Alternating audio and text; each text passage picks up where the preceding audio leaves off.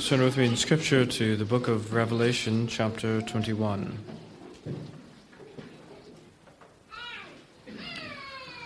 Revelation 21, beginning in verse 1. Now I saw a new heaven and a new earth, for the first heaven and the first earth had passed away. Also there was no more sea. Then I, John, saw the holy city, New Jerusalem, coming down out of heaven from God prepared as a bride adorned for her husband. And I heard a loud voice from heaven saying, Behold, the tabernacle of God is with men, and he will dwell with them, and they shall be his people. God himself will be with them and be their God. And God will wipe away every tear from their eyes. There shall be no more death, nor sorrow, nor crying. There shall be no more pain, for the former things have passed away. And he who sat on the throne said, Behold, I make all things new. And he said to me, Write, for these words are true and faithful. And he said to me, It is done. I am the Alpha and the Omega, the beginning and the end. I will give of the fountain of the water of life freely to him who thirsts.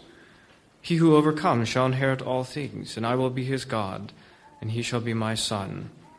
But the cowardly, unbelieving, abominable, murderers, sexually immoral, sorcerers, idolaters, and all liars shall have their part in the lake which burns with fire and brimstone, which is the second death. Then one of the seven angels who had the seven bowls filled with the seven last plagues came to me and talked with me, saying, Come, I will show you the bride, the Lamb's wife. And he carried me away in the Spirit to a great and high mountain, and showed me the great city the holy Jerusalem descending out of heaven from God, having the glory of God. Her light was like a most precious stone, like a jasper stone, clear as crystal. Also, she had a great and high wall with twelve gates and twelve angels at the gates, and names written on them, which are the names of the twelve tribes of the children of Israel. Three gates on the east, three gates on the north, three gates on the south, and three gates on the west. Now the wall of the city had twelve foundations, and on them were the names of the twelve apostles of the Lamb. And he who talked with me had a gold reed to measure the city, its gates, and its wall. The city is laid out as a square, its length is as great as its breadth. And he measured the city with a reed, twelve thousand furlongs. Its length, breadth, and height were equal. Then he measured its wall, one hundred and forty four cubits, according to the measure of a man, that is, of an angel. The construction of its wall was of jasper, and the city was pure gold, like clear glass. The foundations of the wall of the city were adorned with all kinds of precious stones. The first foundation was jasper, the second sapphire, the third chalcedony, the fourth emerald, the fifth sardonyx, the sixth sardius, the seventh chrysolite, the eighth beryl, the ninth topaz, the tenth chrysoprase, the eleventh jacinth, and the twelfth amethyst. The twelve gates were twelve pearls. Each individual gate was one pearl. And the street of the city was pure gold, like transparent glass. But I saw no temple in it, for the Lord God Almighty and the Lamb are its temple. The city had no need of the sun or of the moon to shine in it, for the glory of God illuminated it. The Lamb is its light. And the nations of those who are saved shall walk in its light and the kings of the earth bring their glory and honor into it. Its gates shall not be shut at all by day, there shall be no night there. And they shall bring the glory and the honor of the nations into it. But there shall by no means enter it anything that defiles or causes an abomination or a lie, but only those who are written in the Lamb's book of life. God add his blessing this reading of his word.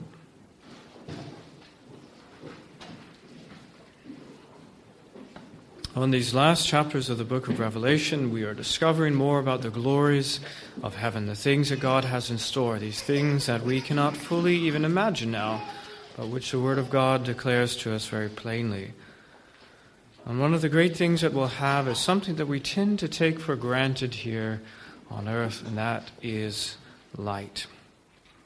Now, light is no minor thing in the Bible. It's part of the one of the central features of the whole grand scope, the, the sweep, the history of redemption, from the very beginning part of creation until the very end, light plays a central role. And I think we all know that one of the very first verses in the Bible, Genesis 1 2, the earth was without form and void, and darkness was on the face of the deep. That was its original condition.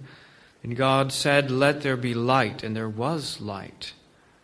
And that light, of course, was both uh, physical and spiritual. From the very beginning, He didn't say, by the way, let there be a sun, but let there be light. And there was light before there was a sun or any other heavenly body. And that light, as we find more of in this very chapter in the end, is the very glory of God itself. And that light that was both physical and glorious, the glorious presence of God that extended to God's close communion with his own creatures in the Garden of Eden. There was nothing impeding that communion, this, this great God walking with his creatures in the cool of the day. And they had that light there. They had the physical sun as well, but they had the Lord himself. But sadly, men soon fell into sin and into darkness and this darkness was great on the earth. You know that it brought the wrath of God and, and the great flood that destroyed all but Noah and his, his family and those animals that were saved. And I think that in one of the Exodus plagues, you see this curse of darkness that is uh, made so material. It says in Exodus 10:21, "Then the Lord said to Moses, Stretch out your hand toward heaven that there may be darkness over the land of Egypt, darkness which may even be felt. So Moses stretched out his hand toward heaven, and there was thick darkness in all the land of Egypt three days. They did not see one another, nor did anyone rise from his place for three days. But all the children of Israel had light in their dwellings. And this is a picture of exactly the situation now on earth. This whole world is filled with darkness. It is darkness that can even be felt. I don't know if you've sometimes experienced that in places where, particularly, the gospel is very dim and there's not much to be seen, and there is, as it were, a darkness that can be felt. But this is at least a, a typological picturing of that situation. That they are absolutely spiritually helpless. They cannot see God. They cannot see one another. They can do no good spiritually whatsoever. They are slaves to this darkness, and the darkness has engulfed this whole world and with a few, the only exception being the children of Israel, the children of God, the covenant people that have the light of His word upon them. And that's our, that was the situation then dawning when Christ came. That's why when God prophesied about the coming of the Messiah, He said in Isaiah 9 2, the people who walked in darkness have seen a great light. Those who dwelt in the land of the shadow of death, upon them a light has shined. Now, we are the people who have lived in this darkness. And we ought to know of all people that to have the light is the greatest of gifts. And that the greatest of all these gifts that could possibly be given is Christ Himself, the source of that light who was given to the world, and, and another prophecy, prophecy of Isaiah, Isaiah 42 6, I will keep you and give you as a covenant to the people, as a light to the Gentiles, to open blind eyes, to bring out prisoners from the prison, those who sit in darkness from the prison house. You know that that's the situation then. If, if previously it was a whole world in complete Stygian darkness that could be felt, and it was only the children of Israel, God's particular covenant people, who had the light at all, and they were very localized in a single place, and few in number, then with the coming of Christ, He is going to be a light to the Gentiles, and that light is going to be increasing, and He's going to be establishing his covenant with people all over the world. And there'll be these centers of light then, of these places and people that have heard the gospel and received it. And, and Christ is bringing light to the world. In John 8:12, then Jesus spoke to them again, saying, I am the light of the world. He who follows me shall not walk in darkness, but have the light of life. That is our situation. That is what Christ has come to give to us. He is the light of the world and those who follow him will not remain in darkness, but rather they're going to embrace him. They're going to embrace the light, and they're going to walk in it. Now, I think it is only those who understand, understand the darkness, those who have experienced the darkness around them, those who experience the darkness in themselves, only you can understand just how wonderful a thing this light truly is. It's only those who have seen the light of Christ, who have tasted the good things of what it is like to be freed from spiritual darkness, what it is like, even for a moment, to walk in obedience, in joyful obedience to God's word, to walk in this light and to embrace it, that you might just understand then the great blessedness of heaven, that there is light there, and that those who are in heaven walk in it. We said at the very beginning that in the almost the very first verse of the Bible, it's speaking of light. And so it is as we come almost to the very end of the whole Word of God in our passage. Revelation 21 23, the city had no need of the sun or of the moon to shine in it, for the glory of God illuminated it. The Lamb is its light. And then that's reiterated in chapter 22, verse 5 there shall be no night there. They need no lamp nor light of the sun, for the Lord God gives them light. There is going to be light in heaven. That is absolutely certain. But more to the point, more to the point of this sermon. We saw that last time, one of the glories of heaven, that the lamp won't be a sun, won't be a moon, no other source of light, certainly no artificial light. God Himself, the Lamb, will be the light. But more to the point here, we will walk in it. And the nations of those who are saved shall walk in its light. It's not just that the light is there available theoretically, if you sometimes choose to avail yourself of it. It is that all of us, all the nations of the saved, will certainly walk in its light. And perhaps, as I said, it's only those who have experienced the darkness and have tasted the light that have a general appreciation for the light I think it is all the more so for us who have an impartial obedience in this life. Those who struggle on the way of sanctification and who, to some extent, walk in the light, but also choose, for some bizarre reason, also the darkness. And we who experience this terrible tension in this current life, we can understand just what a wonderful thought, what a wonderful prophecy that will certainly be fulfilled that without a single exception for all eternity we shall walk in the perfect light of Christ. Of all the glories of heaven, perhaps none surpassed by this thing. Christ Himself will be there, He will be that light. And we're going to walk in it. That's what this sermon is about. The saved shall walk in its light. So these three headings. First, the saved. Second, the light. And third, they shall walk in the light. The saved shall walk in its light. So, first, the saved, or rather the nations that are saved. So we have it in verse 24 and the nations of those who are saved shall walk in its light. Now, this has been a theme in all of, of Revelation of the nations and the universality of the gospel and the reality that people from everywhere are going to be part of this light. The gospel is preached to every nation, as it said in Revelation 14:6.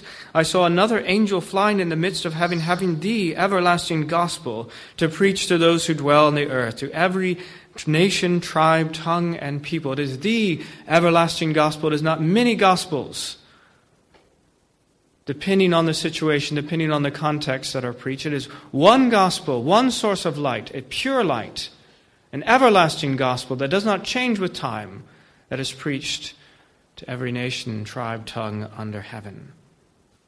And it is not just that it was preached, it is that it is actually received by the power and the grace of God, by representatives of all of those nations.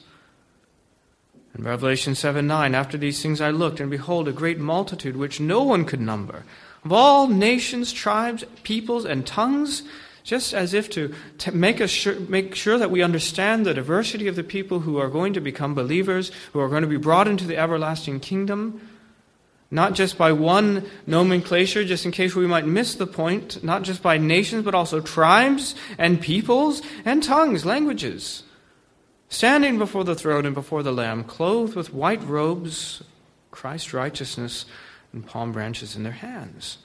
The gospel is going to be preached to every nation, and those of every nation will receive that.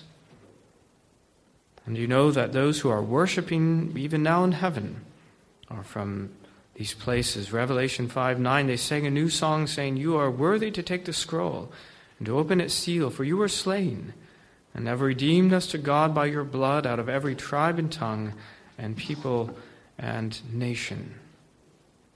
So when we say the nations of those who are saved, we're not speaking of one particular people anymore, just of the people of Israel who had light.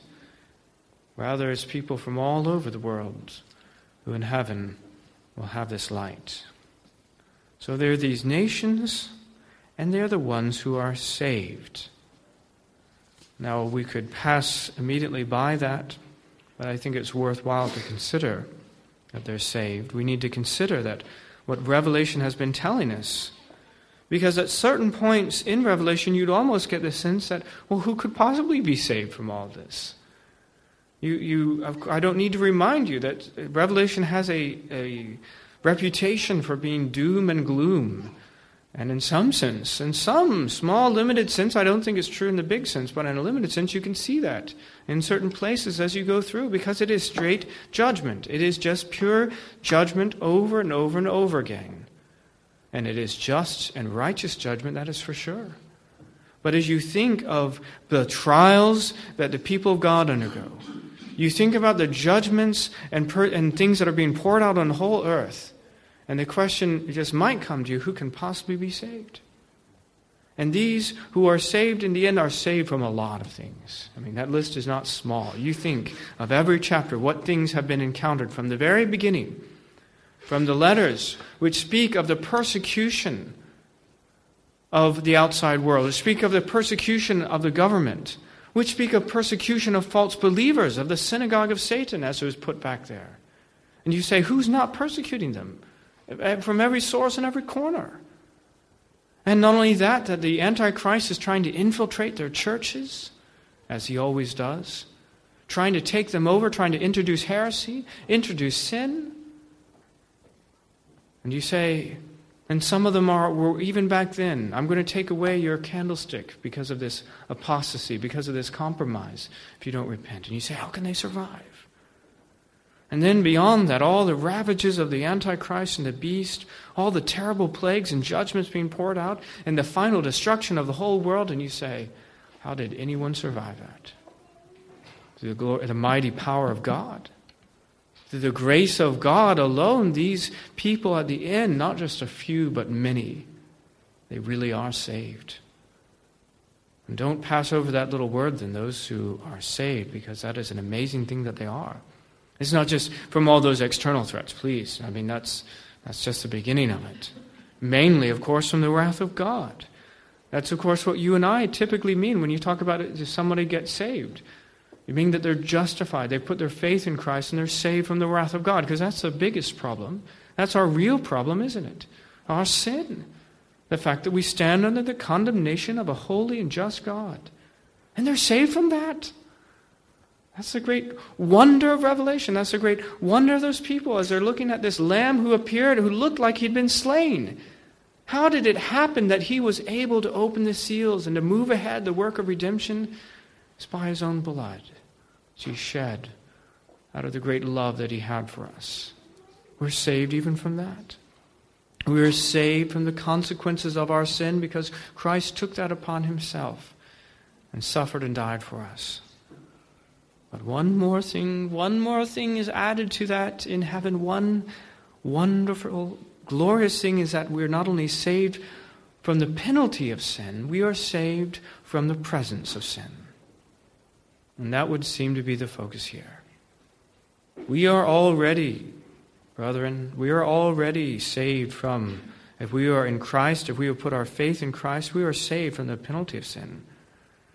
But we're not saved from the presence of it. All around us, I don't need to tell you, there's sin. All the unsaved people around us, they're sinners. And yes, sadly, those Christians, don't always walk as they should. They're sinners too and even ourselves. And in fact, that's the worst of it, isn't it? Because we can get we can walk away. We can walk away from our coworkers and go home. And we can even find a quiet place away from our own families. There's no more of that sin around us. What a, but there's one last thing that we're with, right? Ourselves. Because we're sinners. And that's the worst of it, and we can't escape ourselves. And this old man that lives within us that will not fully die, that will not fully and finally be, be done away with, even though all the power, there's no more any compulsion, we're not under slavery to sin, we've been set free. Strangely, while we live in this world, we're not made absolutely perfect. And therefore, this sin dwells in us. And Paul says, Oh, wretched man that I am as he experiences this terrible tension of knowing the law of God, loving Christ, desiring with all of his heart to want to serve light Christ and his law and to do what is right. And yet he finds working in him this old man yet.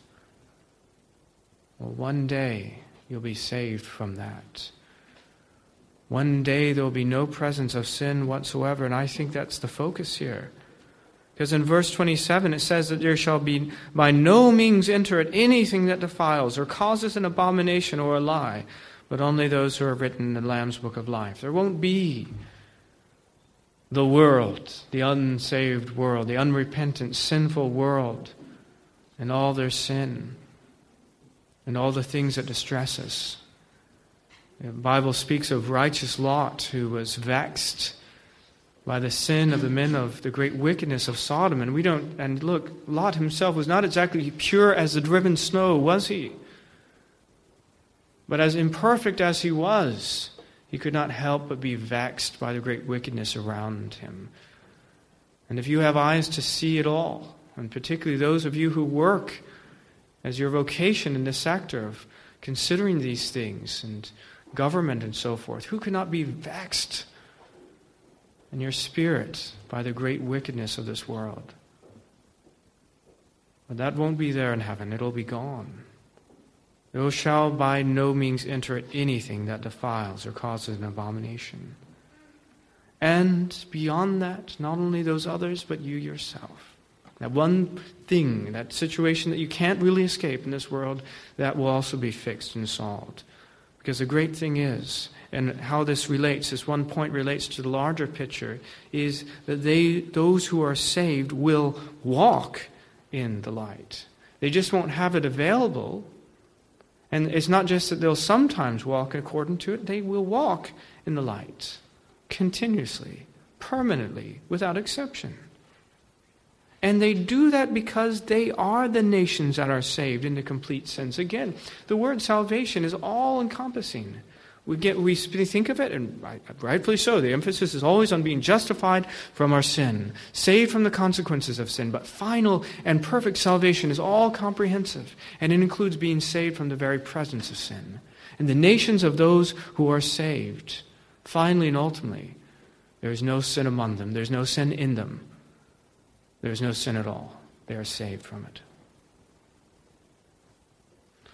So that was our first point these nations that are saved.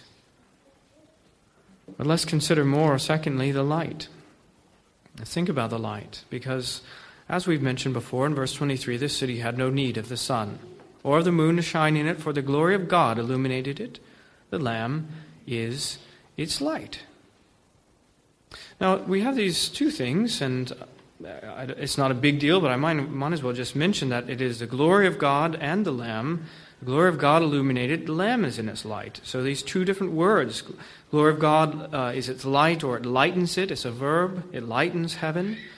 And also the Lamb, meaning the Lord Jesus Christ, is its light, or its lamp, or its source of light.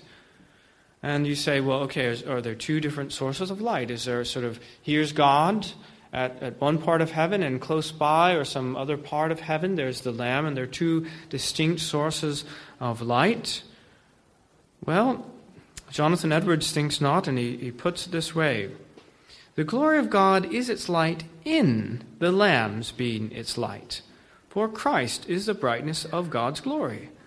Tis by this effulgence of glory that God shines and is manifest and manifests himself here on earth.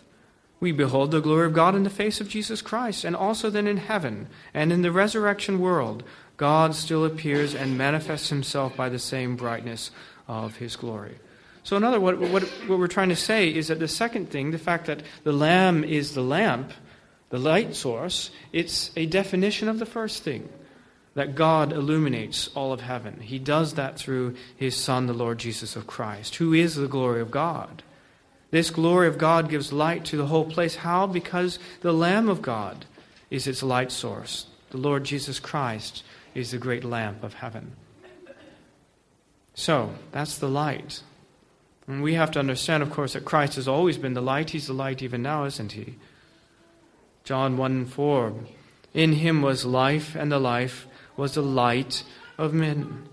And the light shines in the darkness, and the darkness did not comprehend it. We know that. That was the true light which gives light to every man coming into the world. That light came. The light of Christ has dawned. He has come into this world.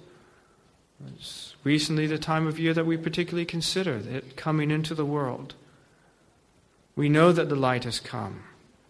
The only problem is there are many things that keep that, that light from being as full as it could be.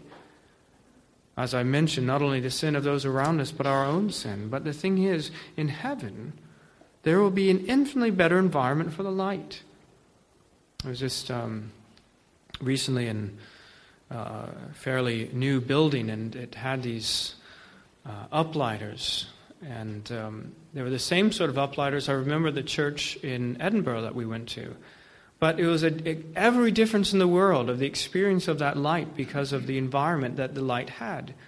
Because in Edinburgh, they pointed up into an old, dank, rough, Victorian uh, timber ceiling. And they put out a lot of light, but by the time that light got back to you, there wasn't much of it. But those same sort of uplighters in a brand new shiny white ceiling made of these, uh, I think they're called uh, structure integrated panels in the ceiling. Just beautiful, brilliant light. Same uplighter, same source of light, but an absolutely perfect environment for experiencing that light. And it makes every difference in the world. Well, Christ is here. Christ is among us. He is given to us in His Word and His Spirit. He's not here physically, but in His Word and His Spirit He is, and He is a source of light. And He's a wonderful light. But we'll experience that light to a far greater extent in heaven, where instead of the, the dinginess of a people who very imperfectly reflect that light, who have so many rough spots that take away from that light, instead, there'll be that perfect, sinless environment of which we experience this glorious light of the Lord Jesus Christ. Now, a funny thing is, as I mentioned now, I'm, I'm, I'm, hinting at something when I say that the biggest difference is probably going to be us. You see, Christ isn't going to change. Maybe in some way will, his glory will be manifested in a, a greater way, but perhaps the greatest difference is in us and the way that we reflect that light. But let's think about this what it says here in, in verse 24 and the kings of the earth bring their glory and honor into it and the question is who are these kings of the earth it's funny that um, the, uh, the, many of the commentaries at this point say, well, this is pointing um, to the fact that this is, this is universal and at the end, that even the, the kings will have to humble themselves and they'll be bringing their great glory and honor into this, into this situation. But what has Revelation itself told us so very clearly from the very beginning? The very beginning, Revelation 1 6, He has made us kings and priests to His God and Father. That's a, verse 6. And it's repeated at regular intervals throughout the whole book. Revelation 5:10 for instance has made us kings and priests to our God and we shall reign on earth. Now what happens to the earthly kings? What's their situation? Quite different, isn't it? Revelation 6:15 and the kings of the earth, the great men, the rich men, the commanders, the mighty men, this time it's making sure that we don't mix up those two things. Because it's giving all these qualifications, all these ranks of, of leaders of men, in fact, of all of people. They hid themselves in the caves and in the rocks of the mountains and said to the mountains and rocks, Fall on us and hide us from the face of him who sits on the throne and from the wrath of the Lamb. That's what happens to those. That's what happens to those who are responsible for the persecution of God's church. That's what happens to, for instance, those Roman empires, which seem to take such perverse delight in killing Christians and all those who follow in their footsteps. They're not bringing their glory into heaven. Who is able to bring glory into heaven outside of Christ Himself? You know, this situation that has been so firmly established throughout all, all of Revelation, it does not suddenly change at the end of the story. Now it's the earthly kings that are exalted, and they're the ones who are the privileged inhabitants of heaven. No. No, it's a continuation of what we've already seen in this chapter. The astonishing thing that part of the great wonder and perfection of heaven is that we ourselves are going to be glorious. Not some external thing, but we ourselves are going to be glorious. And it is a continuation of that amazing mystery that we've seen just so recently. In verses 9 to 11, Come, I will show you the bride, the Lamb's wife. And he carried me away in the Spirit to a great and high mountain and showed me the great city, the holy Jerusalem, descending out of heaven from God having the glory of God. Her light. Having the glory of God and her light. Goes on to describe what that light is like, but the fact is, this glory of God is her light. Who are the kings of the earth? It's, it's us. We have been made kings and priests. How is it that we can bring glory, our glory, into this place? Because God has given it to us. We have been partakers in this divine glory. We have this glory of God upon us. And a great, wonderful transfer that you know, this what we call the double imputation. Christ took our sin, and he gave us his righteousness. And we are clothed in it. We are clothed in this righteousness. And in our sinless state of perfection, we have this glory of God, this divine glory of, of holiness. We mention of all the things of God, what do we say that is a central characteristic, the most glorious thing about God? It is His holiness. Holy, holy, holy is the Lord God Almighty. The thing that we cannot bear, even as sinful human beings, to be in His presence makes us uncomfortable is His holiness.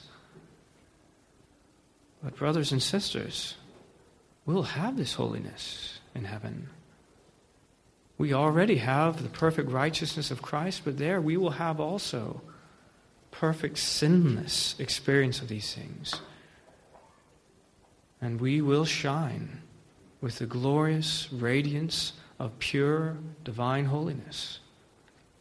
And the wonderful thing about heaven is that we will bring this glory of God there. Mm, instead of Christ then being as this uplighter in a dingy church, which he is now, perfect light, but imperfect reflection of it. There, all around, everywhere you look, in every direction, and from every angle, there will be those perfect reflective surfaces of his people that shine with the glory of divine holiness. That will be the light in heaven. So, the reason why we don't need artificial light, it's not just, incidentally, the source that we have, of course, that's the main thing. It's not even, in some sense, a reflection of God's glory.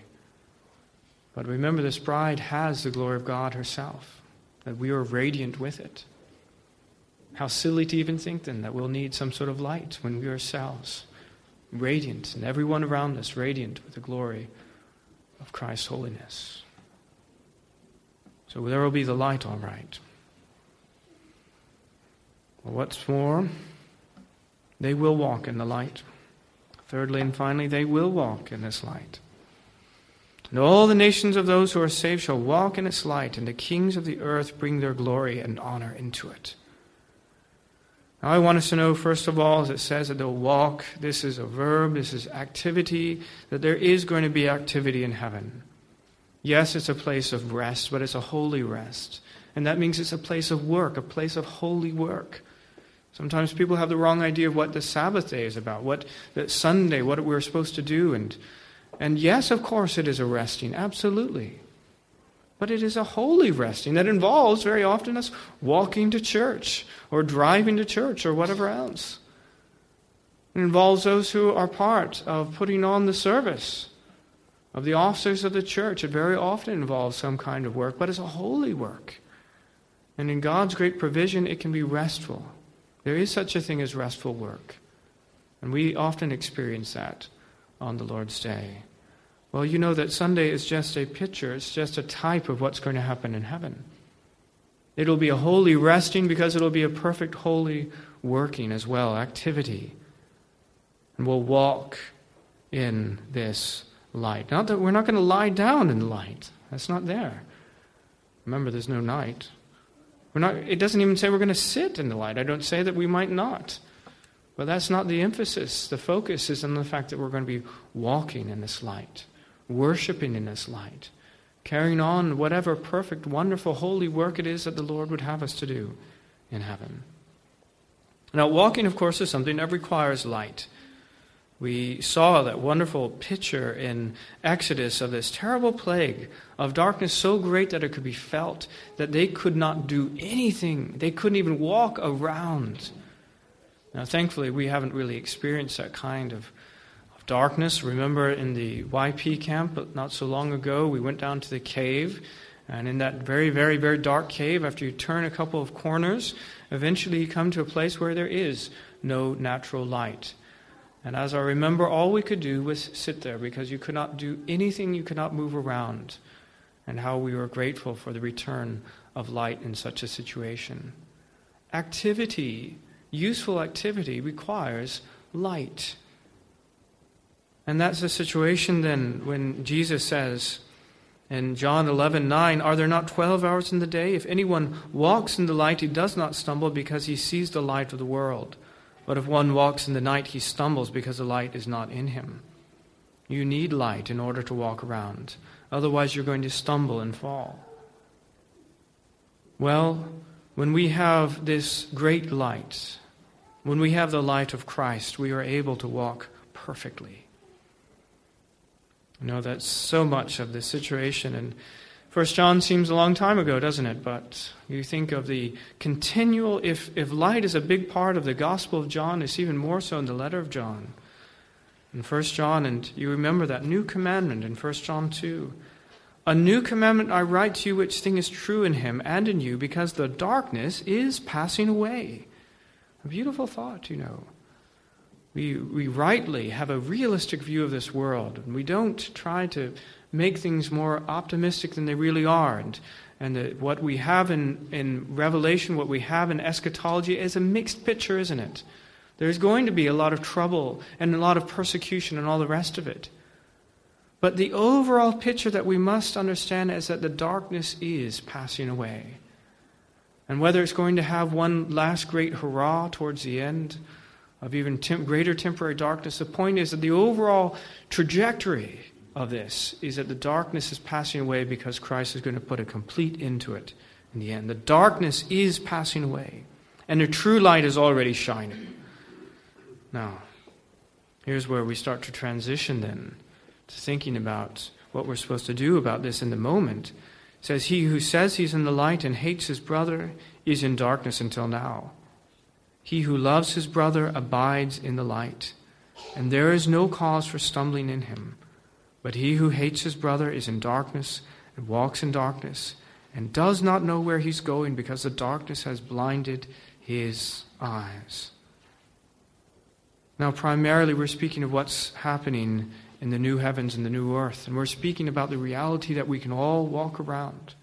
We can walk around and do the wonderful activity, the holy working, and the holy resting that God has for us because we have the light. That's the primary sense. And as we think about that picture, as we imagine what it would be like to walk in perfect light, to have this undimmed view of Christ constantly before our eyes, and all around us, these perfect reflections of His perfect holiness, and we ourselves, even, this picture of perfect holiness. And you can just imagine walking from place to place in this perfectly clean place of the new heavens and the new earth And there's no possibility of stumbling. There's no possibility of causing anyone else to stumble. And you say, Hallelujah. Don't we look forward to that? Hallelujah. There's no darkness at all.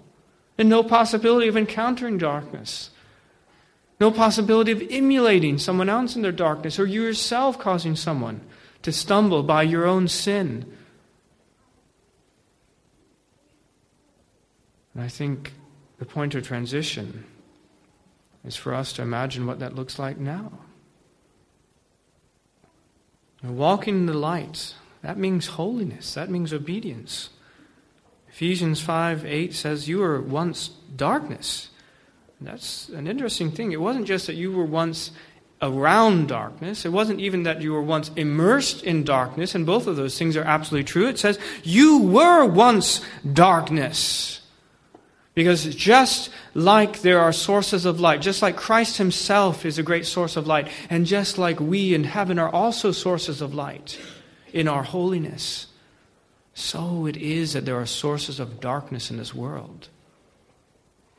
Satan in some sense, that great and ultimate source of darkness, but all those who follow him, all those who imitate him, all those who are enslaved by him and influenced in various ways, they are also little sources of darkness, and such were you. Such were some of us who lived in that situation. We didn't just witness darkness around us, we weren't just witness to the crime, we were the criminal. We weren't just suffering from the darkness, we were the source of darkness. And we caused other people to stumble, didn't we? You were once darkness, but now you are the light of the world. Walk as children of light. See, that's, that's the imperative, that's the command. The situation is very clear. It wasn't just that once you were around the, the, the you fell into the, the wrong crowd, you were the, the wrong crowd. You were that source of darkness to yourself and to other people. And you gladly listened to what Satan said. You weren't trying to escape from it, you loved it. Sadly.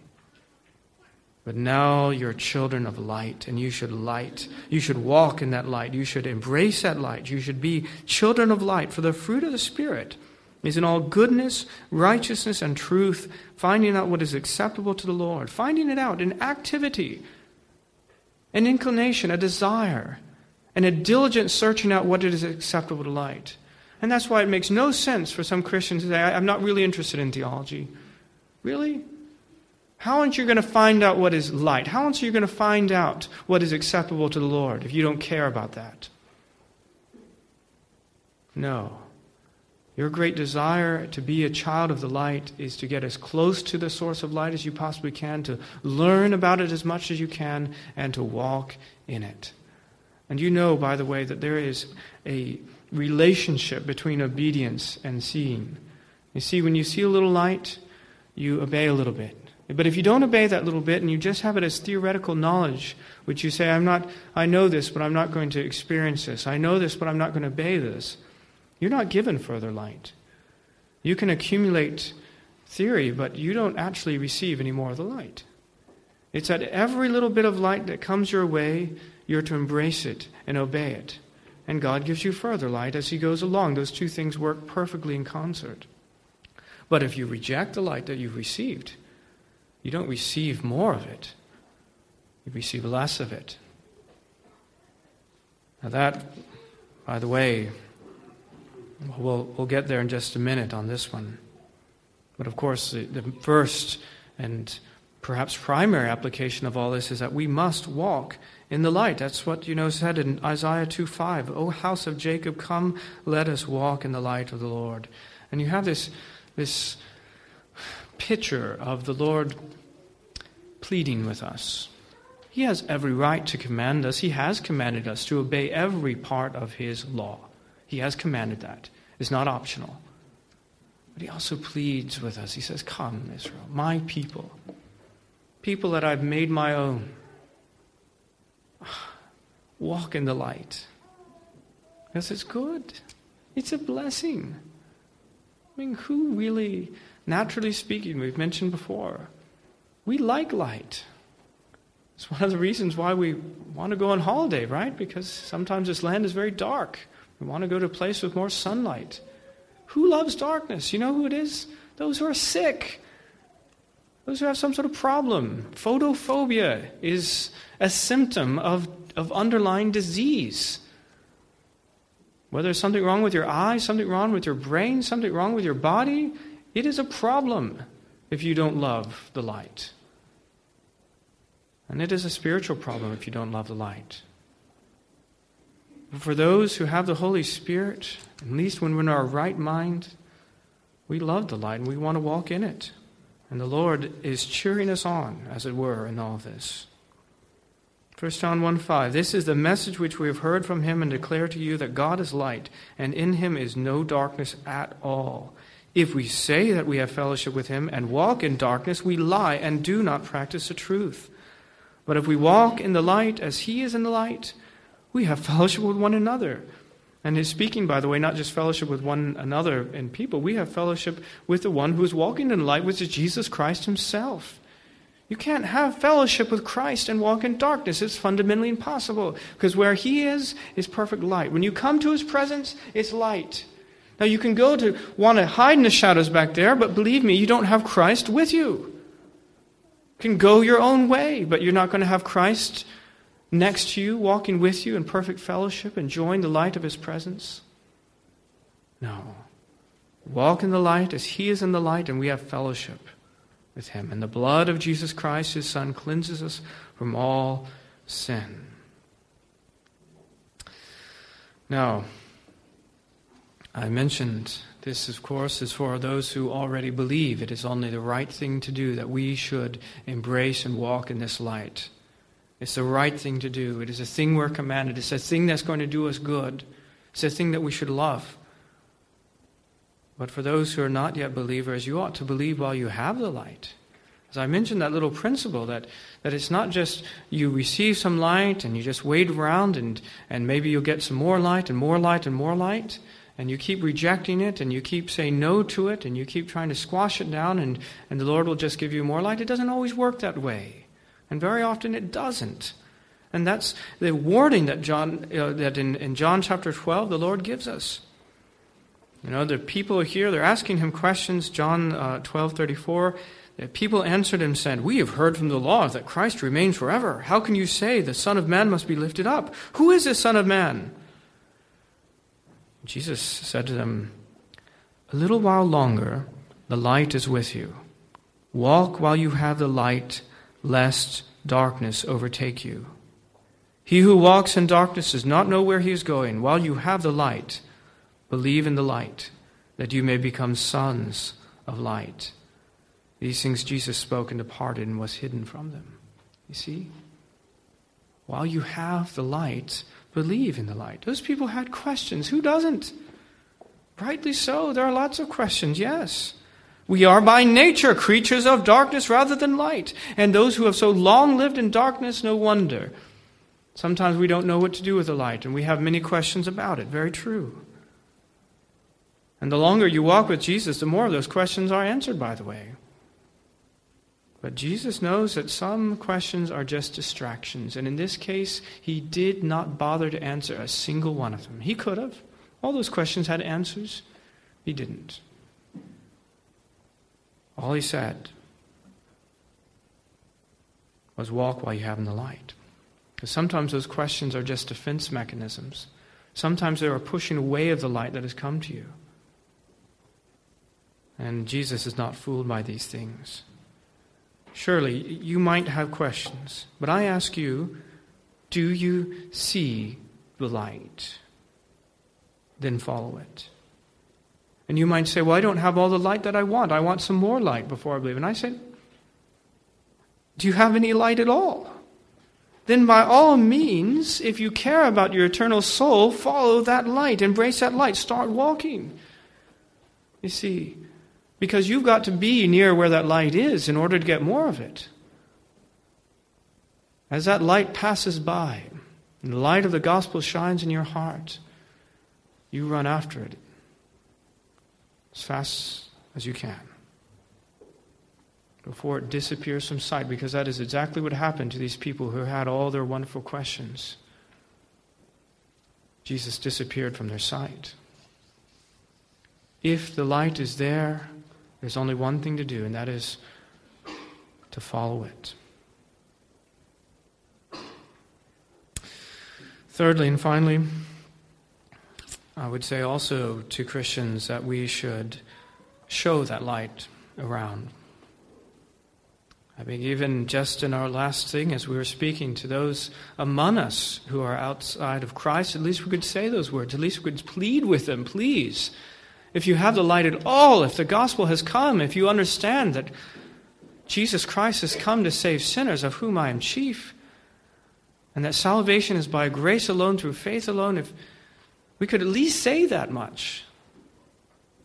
But perhaps you're like me in having some compassion for those who aren't here this morning. And for them, God does have something. Because what it says in Matthew 5:14 it says you are the light of the world. You are the light of the world. A city that is set on a hill cannot be hidden. Nor do they light a lamp and put it under a basket, but on a lampstand, but it gives light to all who are in the house. So let your light so shine let your light so shine before men that they may see your good works and glorify your Father in heaven. And God has so ordained, has made it to be the case that we are spread abroad throughout all the earth. There's no place that it is entirely and utterly without the possibility of the witness of the gospel in various ways. But in particular, in this land, in the United Kingdom, and particularly here in the Northeast, and in this very church. And it's not just this church as it exists in Lobley Hill Community Center, but as we go out in our vocations. We're not all called to be evangelists, we're not all called to be ministers, certainly not. But we're all called to be light. That much is, is absolutely certain. You are the light of the world. Let your light so shine before men that they may see your good works and glorify your Father in heaven. Now, good works are not going to save them. They might give thanks in one way or another that they see your good works, but those good works are only then what bring them to mind that there is a light source. And they want to hear an articulate light source because of it. These are the things that may prompt and prick their conscience as they're reminded of the fact that they are sinners, as they're around finally someone who doesn't swear and curse, someone who doesn't steal, someone who doesn't lie, and all the rest of these things. It's an amazing thing for them in this world because they live in great darkness. And that darkness, that light that they see, that they witness, is going to want. them.